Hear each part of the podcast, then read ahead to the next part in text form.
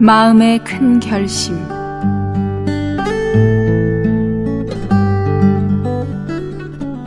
사사기 5장 15절 그 발을 조차 골짜기로 달려내려가니 르우벤 시냇가에 큰 결심이 있었도다.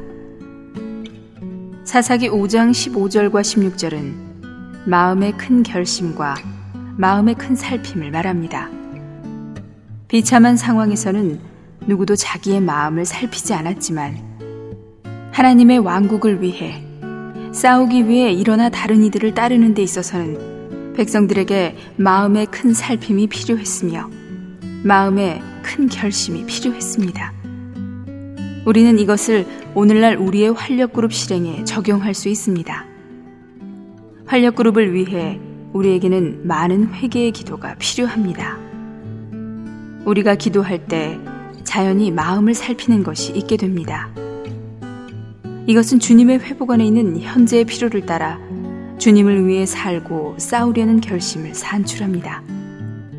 특히 우리는 주님의 증가를 위해 사람들을 얻는 것에 관해 주님 앞에서 결심해야 합니다.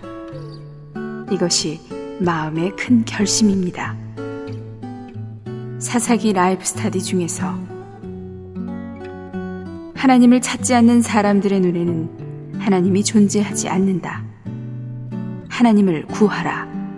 그리하면 하나님이 그대들 앞에 나타나리라. 톨스토이